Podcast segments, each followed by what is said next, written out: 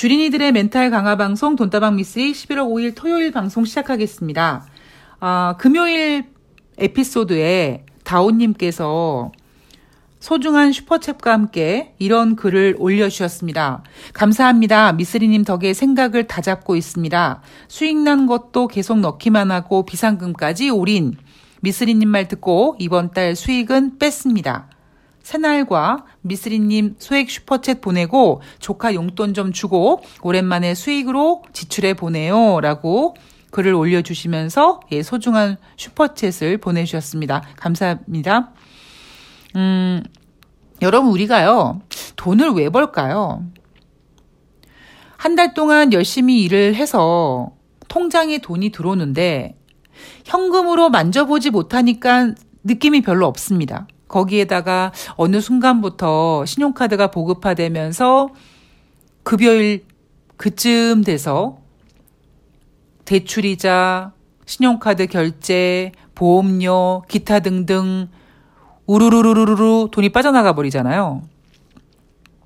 돈이 필요하고 돈을 벌어야 하기에 열심히 일을 해서 돈을 벌긴 하지만 내가 정말 돈을 버는 그 재미, 버는 맛을 느끼는 분들이 별로 없습니다.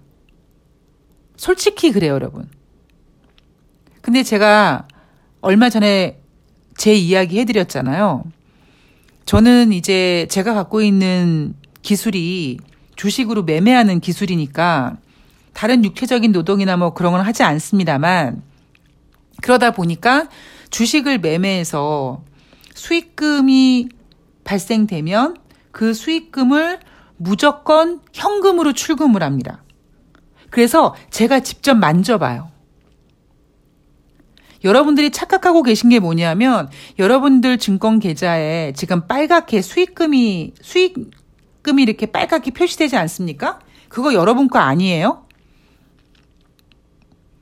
그냥 수익이라고 표시가 되고 그냥 뭐 수익 예상금이라고 표시가 될 뿐이지 진짜 여러분께 되려면 매도해서 결제해서 출금을 해야지만 여러분 겁니다.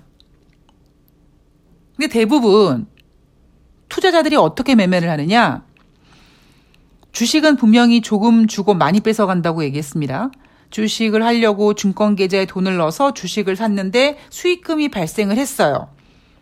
그럼 그때 빼야 되는데 그때부터 이제 더욱더 큰 장밋빛 야망을 꿈꿉니다. 와, 내가 지금 100만 원을 주식으로 넣었는데 5만 원이 생겼네. 그럼 이게 만약에 1000만 원이었다면 이게 50만 원이었잖아. 에이씨, 더 많이 살 걸.부터 시작해서 어, 지금 5만 원 수익이 났으니까 이거 내가 10만 원 되면 팔아야지. 이렇게 정말 어처구니 없는 말도 안 되는 소설을 막 쓰면서 그 돈을 그냥 냅두죠. 그러다가 나중에는 그 뭐 5만 원은 커녕 원금까지 마이너스가 되고요. 그리고 돈을 더 때려 붓죠. 그래도 안 되죠. 그게 여러분 주식입니다. 제가 그 개인 투자 하시는 분들이랑 이렇게 상담을 하면 맨날 제가 놀려요. 여러분들은 증권 계좌가 입금만 하는 계좌죠? 출금 정지 당한 것도 아닌데 출금 못 하시죠? 라고 얘기합니다.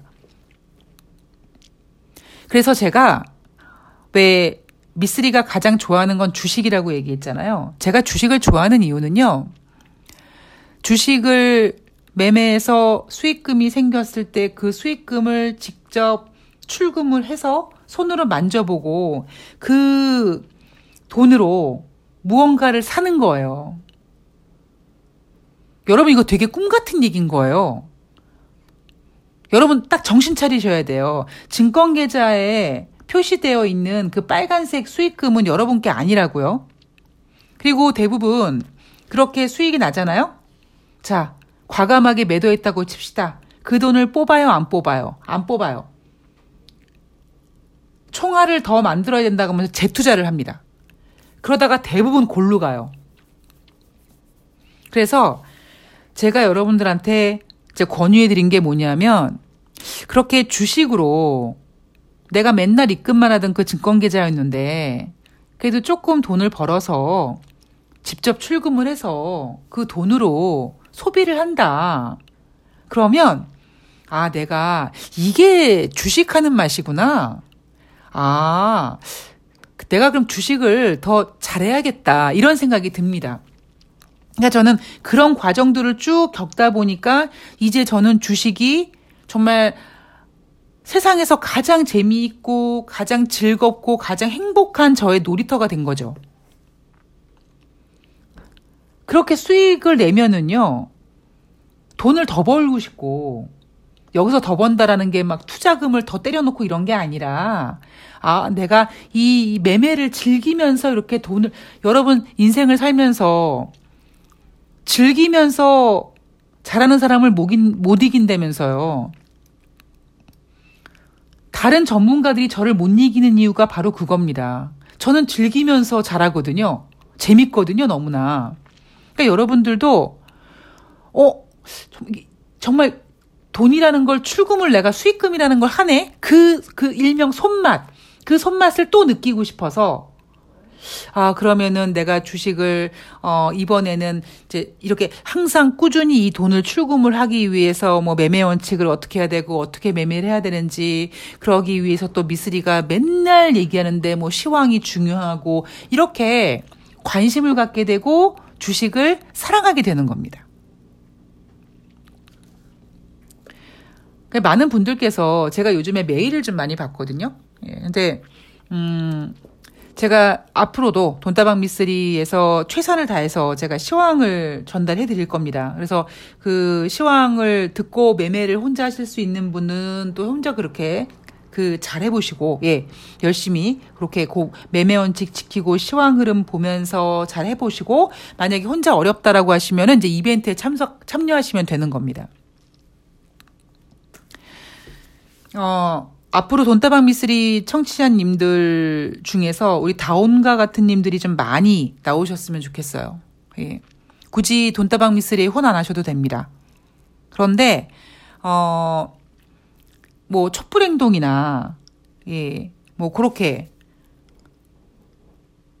당장, 이렇게, 앞으로 또 집회가 많아지게 되면, 사람들이 많이 모이게 되고, 그죠? 그러면 그 피켓 같은 거 다 만들어야 되고 그다음에 이 차량 같은 거 해야 되고 그럼 돈이 많이 들어갈 것 같긴 하더라고요. 이제 그리고 무엇보다 만약에 이제 뭐 이 우리 민주당을 위해서 열심히 싸우시는 국회의원분들한테도 후원해주고 뭐 아 돈이야 뭐 들어갈 때 많잖아요. 그리고 제가 또 하나 좀 추천드리고 싶은 게 뭐냐면 어 예를 들면 음 뭐 한 수익금으로 10만 원을 벌었다. 그러면 처음에는요. 저는 솔직히 다 써보시기를 권합니다. 아낌없이. 아니 뭐 어차피 주식으로 손에 날 수도 있는 돈이었는데 내가 이거 거의 꽁돈 아니야? 그런 마음으로 처음에 그렇게 수익 나는 거는요. 이렇게 다 써버리세요. 그러다가 조금 이제 그 수익이 꾸준히 이게 만들어진다라고 싶으면 저 같은 경우는 만약에 10만 원이면 그 10만 원 중에서 한 20, 2만 원 정도를 적금을 드는 거예요. 지금 제가 여러분 그 여러분들 이해를 쉽게 하기 위해서 예를 든 겁니다. 예를 들면 10만 원 제가 수익금이 있으면 그 8만 원을 내가 쓴다라고 생각하고 2만 원을 적금을 드는 거예요. 그래서 아니 정말 없는 돈이었잖아. 여러분 주식에서 맨날 까먹는 돈이었잖아요. 그러니까 없는 돈이다라고 생각하고 뭐 내가 난 후원할 때가 많아라고 하시는 분들은 만약에 10만 원이면 8만 원 후원하시고 2만 원은 그래 나한테 후원한다라고 생각하시고 스스로에게 적금을 두시는 거죠. 없는 돈이 다 치고 드는 거예요. 그럼 그 2만 원, 뭐 그 다음 달에 뭐 또 2만 원, 그게 다음 달이 될 수 있고 한 종목에 뭐 수익 률을 따지고 하면은 종목 매매할 때마다 수익금이 생기지 않겠습니까? 그럼 그 돈이 뭐, 모아, 모아, 모아하면 또 티끌모아 태산이라는 얘기가 그런 게 나오는 거예요. 그렇게 또 총알을 모아서 투자 금액을 늘리는 겁니다. 주식은 여러분 그렇게 하는 거예요. 제가 왜 전문가들을 비웃냐면 전문가들은 이런 방법을 모릅니다. 제가 전문가들이 종목 추천하는 거 굉장히 잘못됐다고 얘기하지 않습니까? 그들은 주식 시장에 제대로 된 그 진짜를 모르기 때문에 자기네들이 그냥 오직 내가 유명해져서 내가 많은 회원 모아서 내가 돈 벌 생각만 하다 보니까 종목을 막 추천하고 많이 추천하고 그 종목을 받은 투자자들이 한 종목에 들어가서 그 종목 완전히 망가뜨리고 그런 일이 지금 계속 일어나고 있는 거 아닙니까? 그들이 이렇게 수익금을 빼서 이렇게 이렇게 관리하고 알까요? 몰라요. 그래서 전문가는 없다라고 생각하고 여러분들 스스로가 주식 시장을 잘 이해하고 잘 이해하기 위해서 시황을 잘 봐야 되고 그리고 그 시황 안에서 나에게 맞는 종목을 골라서 매매를 하되 내가 어느 정도 수익이 나면 내가 얕짤없이 팔겠다 라고 딱 자르고 수익금을 빼고 그다음에 다시 재투자한다. 뭐 이렇게 정하시는 겁니다. 그리고 여러분 이 매매 방법은요. 영원한 건 아니에요. 뭐 예를 들면 어 지금은 주식 시장이 2018년 19년이랑 다르잖아요. 그러면 만약에 또 그렇게 유동성 장세가 온다. 지금은 금리를 인상하는 기조지만 만약에 앞으로 뭐 경제가 다시 안 좋아지고 막 그래가지고 막 다시 금리를 인하하게 되고 막 돈이 풀리고 막 그런 상황이 되면 또 이제 유동성 장세라는 게 옵니다. 그럼 그럴 때는 그냥 유동성 장세에 따라서 굵직한 종목을 사서 쭉 가지고 가는 방법도 있고 그리고 지금 하는 방법처럼 매매하는 방법도 있습니다. 그런데 지금 하는 방법처럼 매매를 했을 때 그때 조금 아쉬운 게 뭐냐면 내가 팔고 난 다음에 더 많이 가는 종목들이 많이 생길 거예요. 그러니까 그럴 때는 어떻게 하냐면 투자를 나누는 겁니다. 내가 투자금이 만약에 천만 원이면 오백만 원이면 오백만 원 가지고는 유동성 장세의 흐름을 타는 쭉 가는 종목을 하나 담아가지고 밀고 나가는 거고 나머지 500만 원으로는 매매 원칙으로 샀다 팔았다를 하는 겁니다. 그런 과정을 계속 겪어가면서 멘탈을 강화시키는 겁니다. 자, 투자 방법에 대해서는 나중에 제가 또 다시 자세히 전해드리도록 하겠습니다. 자, 11월 4일 금요일 뉴욕 증시 마감 현황을 정리를 해드려야 되는데, 여러분 뭐 더 이상 무슨 얘기를 하겠습니까? 그죠? 음, 제가 어제 방송에서 음, 여러분 뉴욕 증시 올라갈 겁니다. 그리고 고용 지표 좋게 나온 걸로 할 겁니다. 제가 어제 방송에서 그런 얘기 해드렸죠.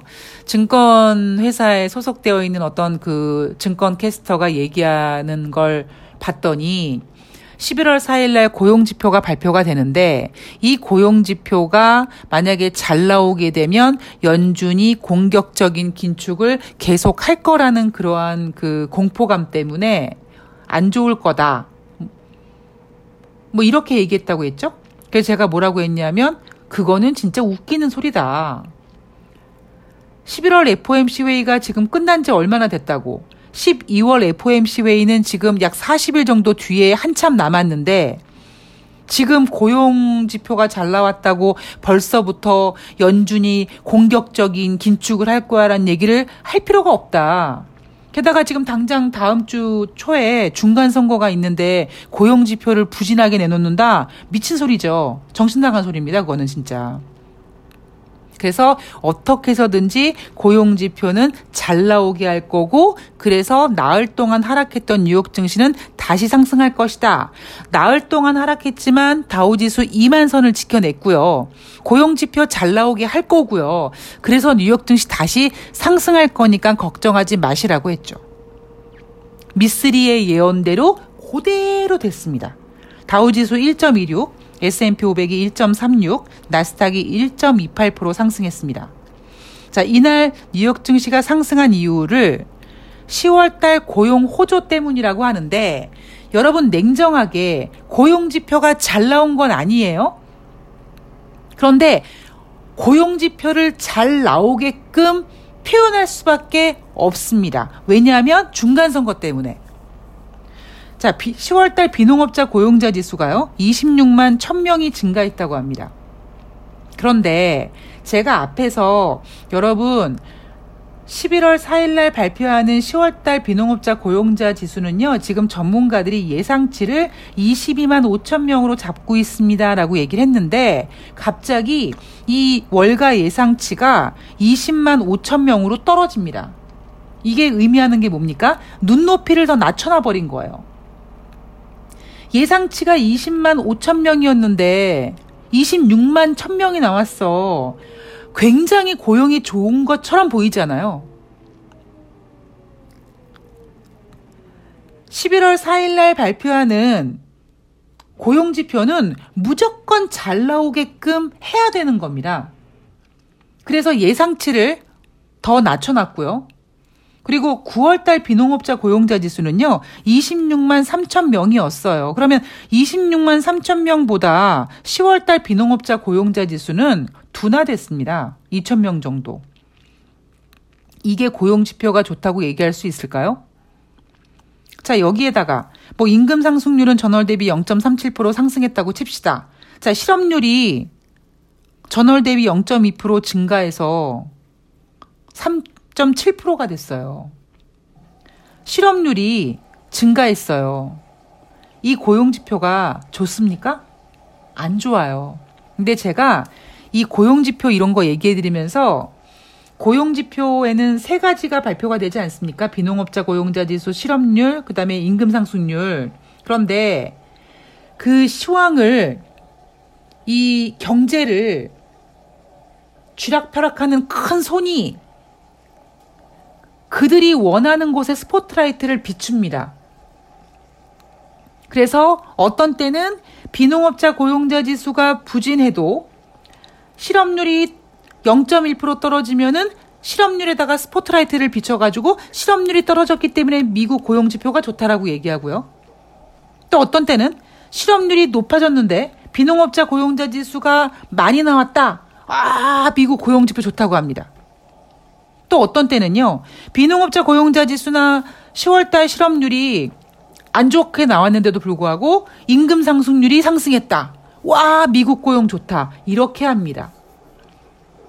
이게 쓸 카드가 많은 미국이 하는 짓입니다. 미국은 곧 죽어도 자기네들이 경제가 나쁘단 거를 인정하지 않으려고 하고요. 특히 고용 지표는 미국 경제를 대표하는 그 뭐라 그럴까요? 대표하는 경제 지표로서 더더욱 그렇습니다. 자, 다시 정리해 드리면, 여러분 11월 4일 금요일 뉴욕 증시는 무조건 올라가야 되는 자리였습니다. 나흘 연속 주식 시장이 하락했지만, 다우지수 2만선 지켰고요. 그리고 다음 주 중간 선거가 있기 때문에 고용 지표를 나쁘게 얘기할 수가 없습니다. 근데 재미있는 사실은요. 어, 지금 전문가들이 주식 시장을 계속 안 좋게 보고 있다 보니까 지금 주식 시장을 인정을 하질 않습니다. 물론 전 너무 좋아요. 예. 저는 진짜 이대로만 간다면, 이대로만 쭉 내년까지 간다면, 저는 내년에 정말 삽으로 돈을 퍼 올릴 것 같아요. 근데 이제 조금 어느 정도 시장이 이제 안정이 되고 지금 전문가들은 자기네들이 시황을 잘못 본 거를 인정하지 않고 또 빠질 거야, 계속 또 빠질 거야라고 얘기합니다. 뭐 또 빠지겠죠. 그게 무슨 의미가 있습니까? 오를 때 오를 자리 짚어주고 빠질 때 빠질 자리 짚어주고 주식은 오르락 내리락 하는 건데 지금 주식시장 여러분 결코 나쁜 장이 아니에요. 지금 2천이 깨졌습니까? 아니면 외국인들이 주식을 안 사줍니까? 뭐가 안 좋아요? 그냥 개인 투자자들이 심리가 지금 위축되어 있는 거지 주식 시장은 너무 좋아요. 미쓰리가 가장 원했던 물갈이가 되고 있는 겁니다. 물갈이가 되기 직전에 지금 뭐라 그럴까요? 그, 그 약간 사람들도 별로 없고 클럽 물갈이 될 때 이렇게 들어가는 사람 나가는 사람 이렇게 바뀌면 약간 그 빈 공간이 많이 생기는 것처럼 지금 굉장히 그런 상태입니다. 그런데 이제 이러다가 얘네들이 언제까지 자기네들이 주식시장이 계속 안 좋을 거다, 뭐, 바닥이 2천이다, 뭐, S&P 500이 뭐 20% 폭락할 거다, 3천 갈 거다, 이렇게 떠들었던 애들이 주식시장이 계속 견고하게 가게 되면 이제 어느 순간부터 내가 언제 그런 얘기 했어? 하고 얼굴색 싹 바꾸고 뭐 2023년 1월 달에 뭐 예를 들면 대한민국 같은 경우에는 뭐 정부가 어떤 정책을 실행하고 1월달 효과가 있고 2023년에는 무슨 행사가 있고 이렇게 이것저것 덕지덕지 갖다 붙여가지고 시황이 좋을 것처럼 싹 바꾸죠. 그래서 여러분 전문가는 없습니다. 고용 지표를 평가했을 때 고용이 탄탄하다고 나오면 연준이 고강도 긴축을 할 거기 때문에 아마 고용지표가 잘 나오는 걸 시장에서 원치 않아 할 것이다 라고 얘기했던 그 증권사 캐스터는 틀린 거죠. 미쓰리 말대로 지금 11월 달 FOMC 회의가 끝나자마자 발표된 고용지표에서 굳이 아직 한참 남은 12월 달 FOMC 회의에서 공격적이냐 아니 이런 얘기할 필요가 없어요. 의미가 없습니다. 자, 거기에다가 11월 달 FOMC에서 금리를 인상한 다음에 제롬 파월 연준 의장이 금리 인상 속도 이야기를 했습니다. 속도 얘기 다 해놨는데 고용 지표 좋게 나오는 게 뭐가 문제입니까? 오히려 좋게 나와야지. 중간 선거가 있는데.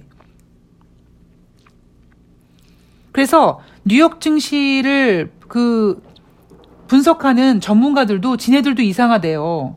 고용이 탄탄하면서 연준이 고강도 긴축간 긴축을 예상하게 되면 어, 빠질 텐데, 어 주가는 오히려 반등세네 이렇게 지네들도 지금 몰라가지고 헷갈리고 있는 겁니다. 자 연준 위원들은요. 어, 리치먼드 연방은행 총재는 연준이 더 긴축적인 정책이 얼마나 필요한지 살피는 새로운 단계로 이동 중이다. 무슨 소리인지 모르겠어요. 예. 보스턴 연방은행 총재는요, 우리가 충분히 제약적인 금리 수준에 도달하기 위해 얼마나 많은 긴축이 필요한지를 결정하고 있기 때문에 더 느린 인상이 종종 적자가, 이게 무슨 소리입니까?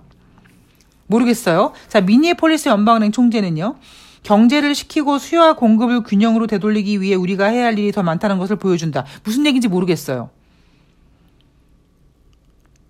뭔가는 뭐 한다고 하는데 무슨 얘기인지 정리가 안 돼요. 왜 그럴까요? 지금 하는 얘기는 의미가 없어요. 12월 중순에 12월 달 올해 마지막 FOMC 회의가 있습니다. 그래서 한 12월 한 그러니까 첫 번째 주가 지나고 이제 그때 다시 이제 블랙아웃 기간으로 들어가게 됩니다. 그러니까 그 전까지는 연준 의원들이 자유롭게 발언을 할 수 있는데 지금 연준 의원들은 고용 지표도 확인해야 되죠. 또 다음 주에 CPI도 확인해야 되죠. 그리고 12월 중순에 FOMC 회의가 열리기 때문에 12월 초에 발표하는 11월 달 고용 지표, 11월 CPI도 다 확인해야 될 그런 지표 확인해야 될그 여유가 있기 때문에 지금 연준 의원들이 발언이 자유롭긴 하지만 굳이 무리하지 않습니다. 이미 지금 주식시장은요, 제롬 파월 연준 의장이 금리 인상 속도 조절에 대한 이야기를 했기 때문에 증시는 안정적으로 갈 거라고요. 이제 여기서 제가 어제 방송에서 말씀드렸듯이 다음 주에 발표하는 10월달 소비자 물가 지표가 과연 인플레이션 둔화를 확실하게 보여주느냐, 그래서 고를 외치느냐, 아니면 뭐 주식시장이 경제 지표 같은 것도 꺾였다가 다시 반등하고 뭐 이런 것처럼 오히려 지난달에 발표했던 8.1보다 높게 나오는 뭐 8.2가 나온다든가 아니면 8.1이 나온다든가 요렇게 8.0이 나와도 아마 사람들은 답답해 할 겁니다. 그래서 아직 확실한 건 모르겠습니다만 일단 지금 모든 관심은 11월 10일 날 발표되는 10월 달 소비자 물가 지표예요. 근데 저는 사실 그것도 그 지표를 확인하고 증시가 방향성을 잡는다기보다 과연 얘네가 위쪽으로 보낼까 아래쪽으로 보낼까에 지금 그 고심을 하고 있는 것 같기 때문에 고용 지표가 못 나왔지만 잘 나온 것처럼 해석한 것처럼 고용 지표도 아마 자기네들이 원하는 대로 해석할 가능성이 높습니다. 요건 제가 내일 방송에서 다시 전해드릴게요. 자, 여기에다가 중국 코로나19 봉쇄 조치 완화 기대감도 있었죠. 자, 지금 여러분 가장 힘든 사람이 누군지 아십니까? 증권 전문가들이에요. 왜? 주식 시장 안 좋게 봤거든. 2002 진바닥이다. 안 좋을 거다, 안 좋을 거다 했습니다. 근데 여러분 다른 거는 보지 마시고요. 주식시장엔 대한민국 주식시장엔 정석이라는 게 있어요. 마치 우리가 옛날에 수학의 정석 그런 책이 있었던 것처럼 어떤 거냐? 미쓰리가 9월 25일 날 이제 여러분 주식을 사보셔도 괜찮습니다라고 한 그날 그 다음 날부터 외국인들이 대한민국 주식시장에 발을 들여놨죠. 지금 주식시장에 좋은 이슈는 아무것도 없어 보이지만 외국인들은 차곡차곡 지금 주식시장에 유입이 되고 있습니다. 물론 매도한 날도 있지만 매수한 날이 더 많습니다. 여기에 기간이 발 넣었다, 무서우면 발 뺐다, 들락날락 하고 있고.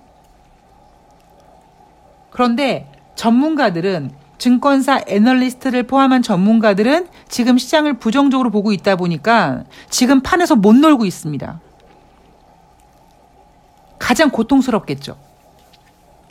어떻게 해야 될지를 모를 겁니다. 그러다가 조금만 더 이제 안정이 되면 2350 이상으로 올라가서 2300이 가까워지거나 하면 이제 고를 외칠 겁니다. 그러면서 뭐 산타 랠리 타령하고 막 그러겠죠. 예.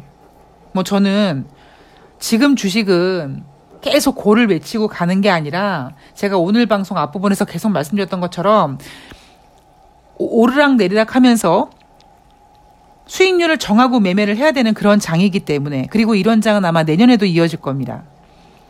내년에도 2018년, 19년 같은 유동성 장세는 절대 오지 않을 거예요. 오히려요, 어, 뭐, 지금 투자자들이 주식시장에 발을 들여놓지 못하는 이유가 뭐, 김진태 사태라든가 이런 거 있지 않습니까? 금리 인상, 뭐, 기조 이런 거 있잖아요. 그래서 당분간은 증권사들도 고를 외치지 못할 겁니다. 그런데 어 하고 있다가 이제 2,500, 600 와 있을 수도 있는 거죠. 그 안에 이상한 악재만 터져주지 않으면 시장 분위기는 그렇게 갈 가능성이 높아요. 그런데 어 제가 김진태 사태 앞에서 약간 얘기해 드리면서 어 내년 봄에 한번 조심해야 된다라고 하는데요. 1월 달, 뭐 1월 달부터 3월 달 그때쯤에 굉장히 저는 긴장을 하고 있을 겁니다. 연초에 막 1월 효과 와 좋다라고 사람들이 그럴 때 저는 아마 굉장히 긴장하고 있을 거예요. 그래서 여하튼 그런 움직임은 제가 계속 시황 짚어드리면서 예, 여러분들에게 예, 급한 만약에 전할 메시지 있으면 뭐 커뮤니티에 올리든지 아니면 바로 녹음을 해서 올려드리든지 할 거고요. 예. 저는 큰 그림을 그리고 최선을 다하겠습니다만 여러분들은 또 여러분들의 계좌를 여러분들이 잘 관리하셔야 되는 거니까 이렇게 힘을 합쳐야 돼요. 에너지들을 막 모아야 됩니다. 자, 어, 11월 4일 금요일 뉴욕 증시는 미쓰리 예상대로 고용 지표 잘 나오게끔 표현했고 뉴욕 증시 상승했습니다. 자, 뉴욕 증시 상승한 이유 제가 다 말씀드렸죠. 주식이나 인생이나 한쪽 방향으로 가는 거 없다. 뉴욕 증시가 나흘 연속 빠졌지만 2만 선을 지켰습니다. 제가 10월 3일 뉴욕 증시가 굉장히 의미 있는 자리에서 의미 있는 재료로 의미 있는 반등폭을 했다고 얘기했죠. 그리고 제가 정확하게 지금 11월 4일날 여러분 뉴욕 증시 오를 거예요. 걱정하지 마세요. 고용지표 잘 나오게 될 겁니다. 라고 했습니다. 중요한 포인트에서 중요한 포인트에서 중요한 포인트 그 포인트 이런 거를 잘 잡으면요. 시황이 그렇게 어렵지가 않아요. 그러니까 여러분들께서 지금은 당장 어렵겠습니다만 이제 이게 어떻게 원투데이로 되겠습니까, 여러분? 이게 지금 제 제가 저는 인생을 걸었다니까요. 인생을 걸었는데 이렇게 오랜 시간이 걸렸는데. 근데 저는 제가 이렇게 열심히 공, 그 노력할 때 이렇게 누가 이렇게 저처럼 도와준 사람이 없었어요. 물론 뭐 주식 매매하는 거, 뭐 고수를 통해서 매매 방법이나 이런 건 배웠습니다만 시황을 이렇게 잡아주는 사람이 없었습니다. 근데 여러분들한테는 미스리가 있으니까, 예, 제가 지름길을 좀 알려드릴 테니까 절대 과욕 부리지 마시고요. 예. 그리고 절대 포기하지 마시고요. 여러분 9월 말에 주식 판 사람들 얼마나 속상할까요? 제가 팔지 말라고 그랬잖아요. 꼭 쥐고 있으라고 그랬죠? 죽은 호랑이가 되지 말고 살아있는 개가 되라고 늘 말씀드리지 않습니까? 예. 그러니까 멘탈 꽉 잡으시고 예, 11월 달도 예, 계속 화이팅 해 보도록 하겠습니다. 저는 내일 방송에서 어, 다음 주 어, CPI도 그렇고 뭐 분위기도 그렇고 다른 이슈들도 한번 다시 잘 꼼꼼히 체크해서 어, 방송으로 올려드리도록 하겠습니다. 오늘 남은 토요일 주말 잘 보내시고요. 저는 내일 방송에서 뵐게요. 고맙습니다.